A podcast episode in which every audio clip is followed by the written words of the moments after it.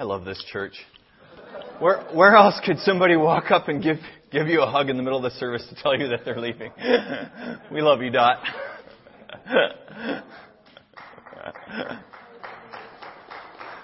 and we, and we praise the Lord. Thanks, Bob. Would you turn with me to Luke uh, 6, I believe? Five? Thanks. Getting a little ahead of myself. Luke 5. Starting at verse 27.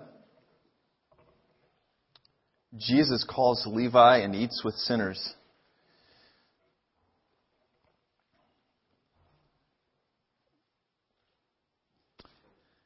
After this, Jesus went out and saw a tax collector by the name of Levi sitting at his tax booth. Follow me, Jesus said to him. And Levi got up, left everything, and followed him. Then Levi held a great banquet, a party for Jesus at his house, and a large crowd of tax collectors and others were eating with them. But the Pharisees, it's one of the groups of religious leaders, and the teachers of the law who belonged to their sect complained to his disciples, Why do you eat and drink with tax collectors and sinners? Jesus answered them, It is not the healthy who need a doctor, but the sick. I've not come to call the righteous, but sinners to repentance. God's Word.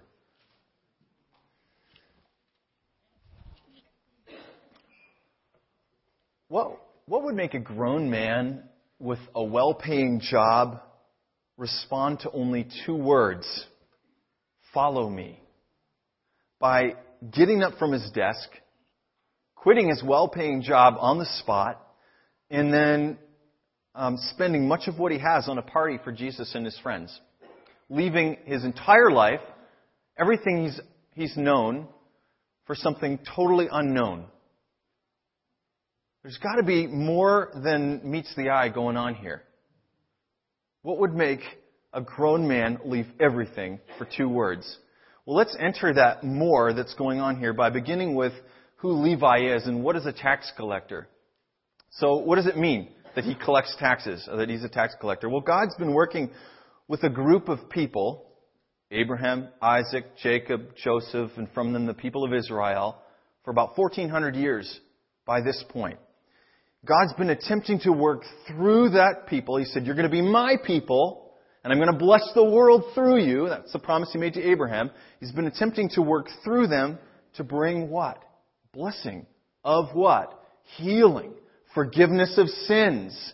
Light into a dark world. But what's happening?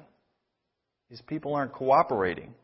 And so his people have become actually more like the world that God's trying to reach through them than they've become like the God who's trying to reach the world. And so, what does God do? He allows them to be punished. He allows them to go into captivity to Babylon for 70 years. And then they return. And so they've returned. And they've, they've been out of Babylon for over 400 years. But they're not free. They're still ruled by the pagan Roman Empire. And so God's people who are made to be free and to worship God detest the Romans. And they especially hate paying taxes to the Romans. It's like, uh, I mean, the Romans are the enemy. They're the enemy of them, they're the enemy of God, right? And they're being forced to support the Roman system. And, and so they fiercely, the Jews fiercely hate anyone who collects taxes for the Romans. Because tax collectors are Jewish people who work as agents for the Roman enemy. And so not only do they fill the enemy's purse, but they also use their uh, position, they abuse their position to fill their own pockets. And so tax collectors are seen as defectors, somebody who's spying for Russia, right, we would see as a defector. Tax collectors are seen as defectors. They're traitors. They are thieves. And in fact, there is not a worse position or role that a Jewish man could be in than that of a tax collector. It's like the ultimate insult. And so being a tax collector comes with this huge price. If you agree to be a tax collector, you're essentially saying, I agree to be an outcast. I, am not, I, I, I understand. I'm not even going to be welcome by anyone in this society anymore. So tax collectors aren't allowed to serve as witnesses or judges because they're not considered reliable. They're expelled or they're kicked out from the synagogue, which is the way, their way of saying church. They're, they're kicked out of the whole religious community. So anybody who's going to take this position as a tax collector knows that they're accepting public and personal hatred. Now pause for a second. As human beings, made in the image of God, we're made for love. We are made to be in loving friendships, loving families, and loving communities. And so I can't imagine that any man or woman would ever choose this position of tax collector without feeling like they didn't have much of a choice. So maybe Levi ran out of options. Felt like he ran out of options for how to support his family.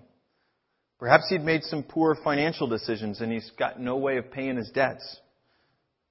Maybe he's already endured a childhood flooded with rejection and torment at the hands of others, and, and this doesn't seem like it's going to be much worse. Maybe he is just plain greedy and he takes the job for easy money without thinking about the consequences. We don't know, but whatever it is, you've got to think it's got to be painful for Levi to accept being in this role of tax collector because it's not just the position. It's not like everybody in that community looks at the position and hates it. They hate the person who's in it.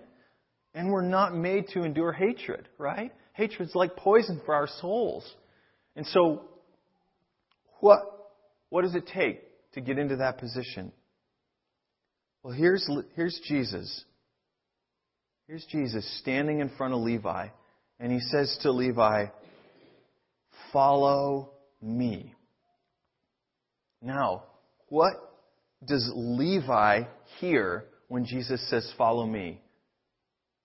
You hear those words, and maybe you think that means, Come believe in me, come watch me, come whatever. But what does Levi hear when Jesus says those words. Every Jewish boy starts his education at a school called Bet Sefer, or what that means is House of the Book. And it's kind of like a Jewish equivalent to primary school.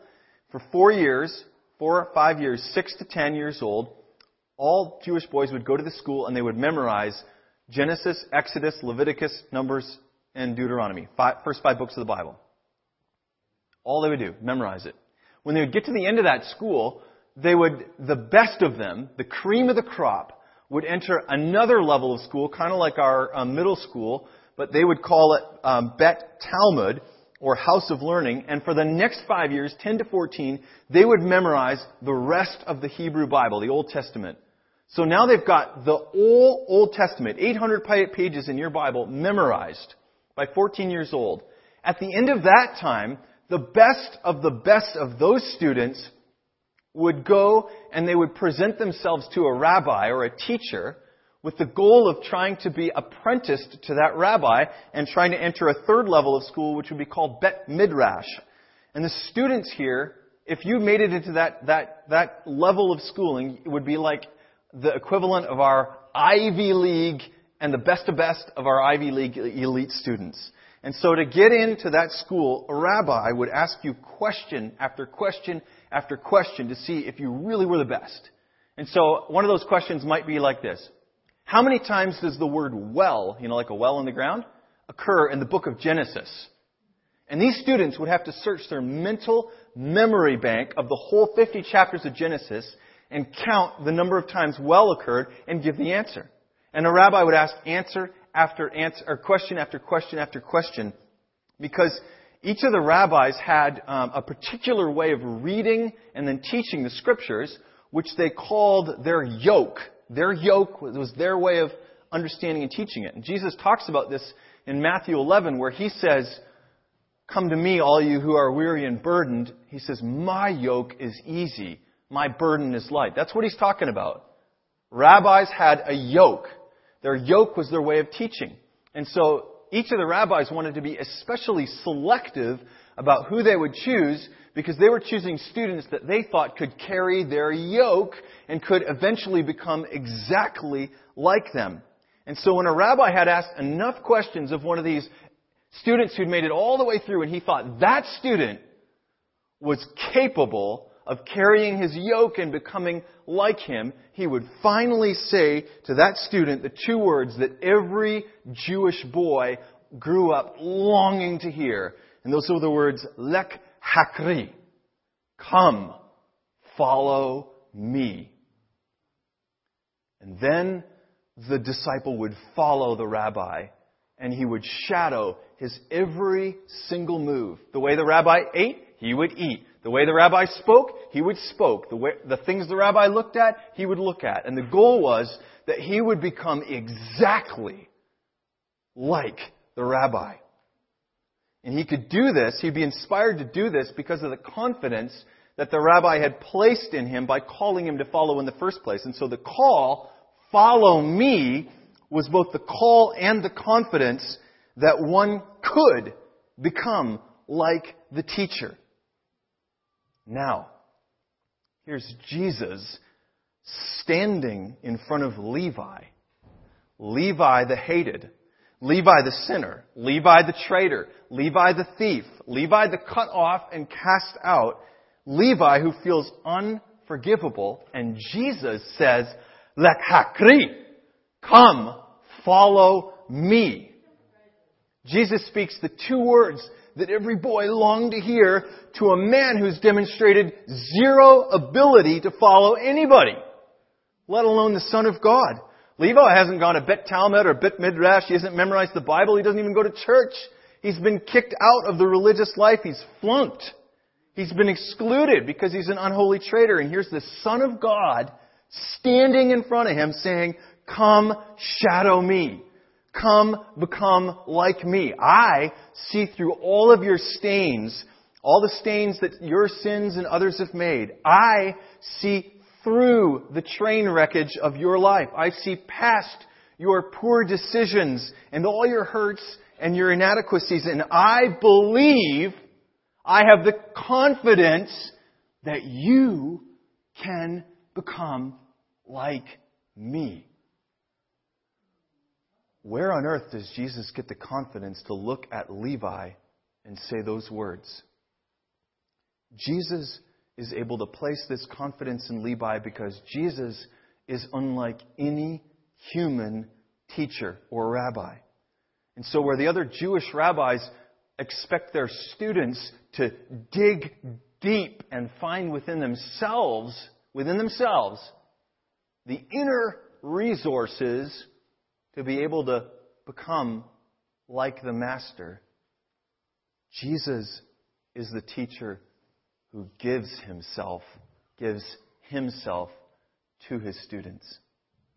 Jesus knows that he's headed toward a cross upon which he will bear the sins of the world in his death, and from which he will rise from the dead, and not only rise, but ascend to heaven where the scripture says he's glorified, and that once he's glorified, he pours out his spirit upon his people. He gives his spirit. He gives himself to his people. Jesus knows that the capacity to follow him and to become like him doesn't come from us. Doesn't come from within a man or a woman. It comes from Jesus to us. And so Jesus can look any man or any woman whose life is a sin stained train wreck in the face, and he can say confidently, Come, follow me. Levi has likely had exposure to Jesus before this moment. Jesus has been ministering in this area for a while, and the word's gotten around, and probably Levi's even seen Jesus at work. Probably Levi knows who's standing in front of him. But now, Levi's being faced with the love of God straight in the eyes. That love's looking him in his eyes and it's calling him out of his deadness, out of his rebellion. And it's giving him another chance. And it's telling him, You are redeemable. You're lovable. You're forgiven. You're mine. You're going to follow me. It's telling him, You're going to follow me and become like me. What do you do? What do you do when the Son of God is looking you in the eyes with love, calling you out of one life and into another? When He knows all your sins, when He knows everything you hate about yourself, and still He's saying, Follow me, follow me, follow me. You can become like me. You get up, you put down your old life, and you start a new one with Jesus. And if you're Levi and you have an awareness of the size of the gift that you've just been given, you throw a party for Jesus because you want to thank Jesus and you want to honor him, but also because you want everybody else to meet Jesus and to receive what you've just received. And so the first thing that Levi shows us this morning is that following Jesus is a public decision. That faith in Jesus is not private. It's very public. From the very beginning, we might not have a full awareness of who Jesus is or whom we're following, but we may declare publicly and boldly, I belong to Jesus Christ. I'm His. Levi also shows us that we don't need to be a Christian for any length of time. We don't need to, to um, have reached a certain maturity or a certain amount of knowledge before we start leading other people to Jesus. He just says to his friends, Come, come, just like that woman at the well, come and meet a man who told me everything about my life. Come, come and meet a man who just looked me in the eyes and in one fall swoop forgave me of everything. Come and meet love of God in the flesh. And so he throws a party. Levi brings people to Jesus. And not everybody's happy about the party. At a distance stand some of the religious leaders of the day, the people who've actually given Levi the boot from church. And they're wondering, why is Jesus eating with tax collectors and sinners? Because in their culture, to eat with somebody is a sign of friendship and acceptance. And so Jesus isn't merely agreeing to come to Levi's party because he wants to be polite or because he needs another opportunity to share the love of God. No, Jesus is actually quite intentionally placing himself in the position of their friend. He's making a statement. He's showing himself to be a friend, a friend of sinners. And when Luke says sinners, he means notoriously evil people. He means not only tax collectors, but thieves, murderers, prostitutes, liars, vagrants, you name it, abusers. He means evil, clearly making wrong, evil choices, living lives that aren't good. And sitting with and eating with and befriending them is Jesus. Jesus demonstrating the heart of God the Father toward all people who are stuck in sin. And that doesn't make sense. It doesn't make sense to these religious leaders because they think, you know, isn't that, isn't that like befriending them? Isn't that like condoning their sin? Isn't that like agreeing with it? You know?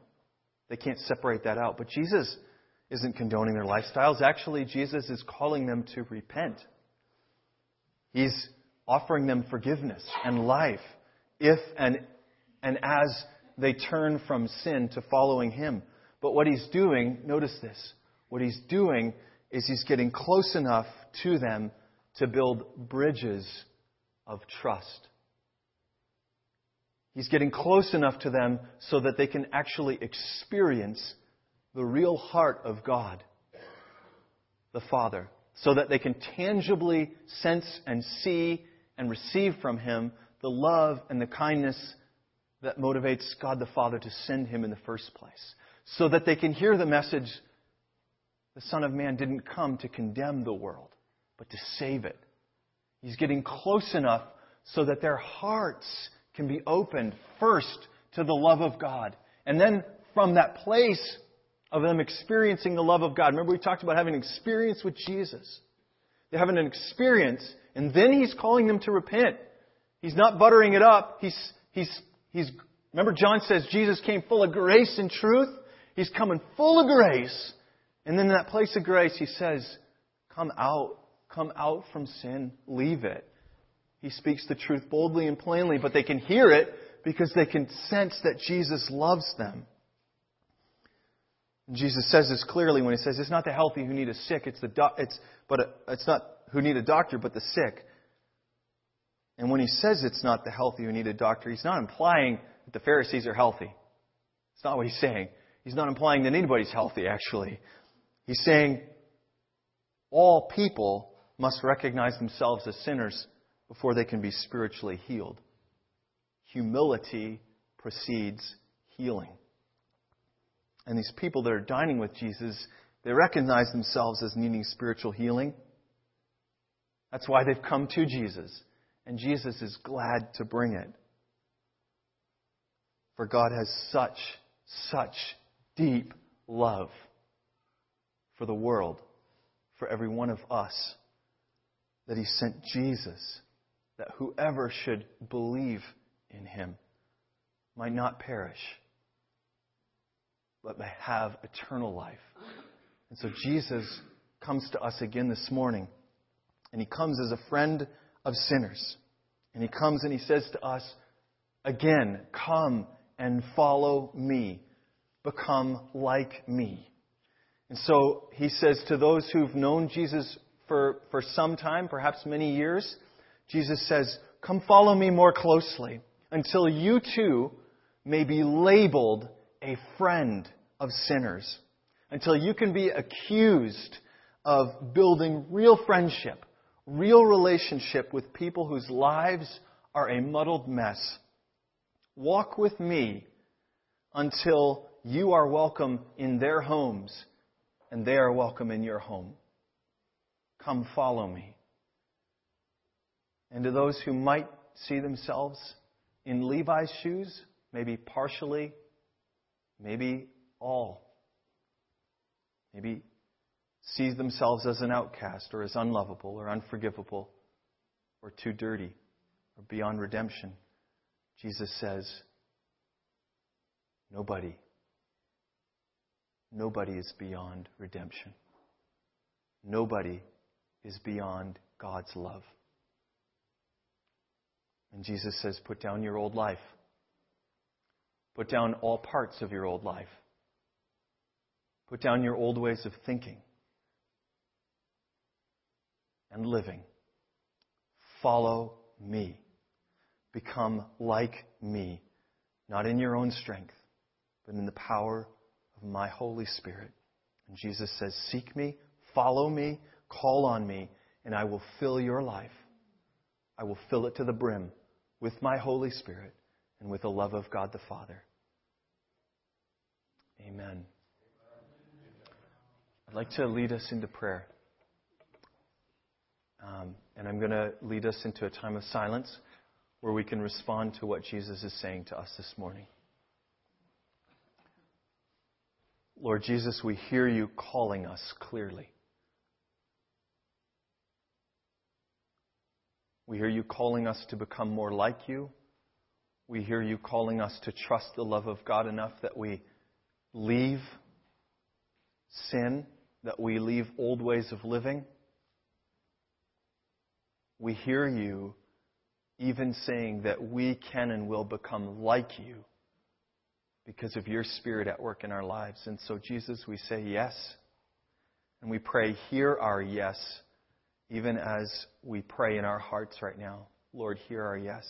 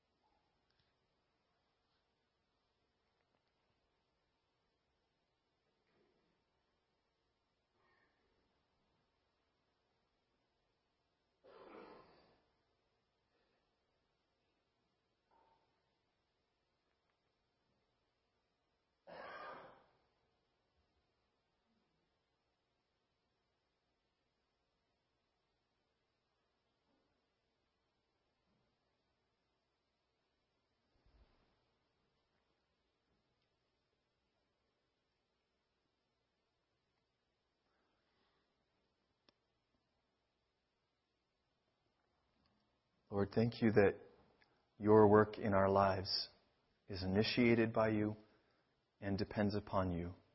And I pray that you would give the grace to every one of us to cooperate with your leading, with the work of your Spirit.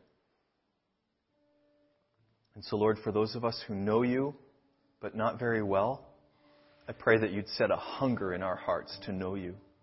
I pray that you'd set a, a new hunger in our hearts for your word. God, that we couldn't get enough of your word and of meeting with you through it. Lord, for those of us that are um, still just filled with hurt and need you to come and heal, um, Lord, give us the grace to trust you enough to keep following and keep letting you work. For those of us who know you well, have followed you long, and yet you're calling deeper in terms of becoming like you, Lord, give us the courage.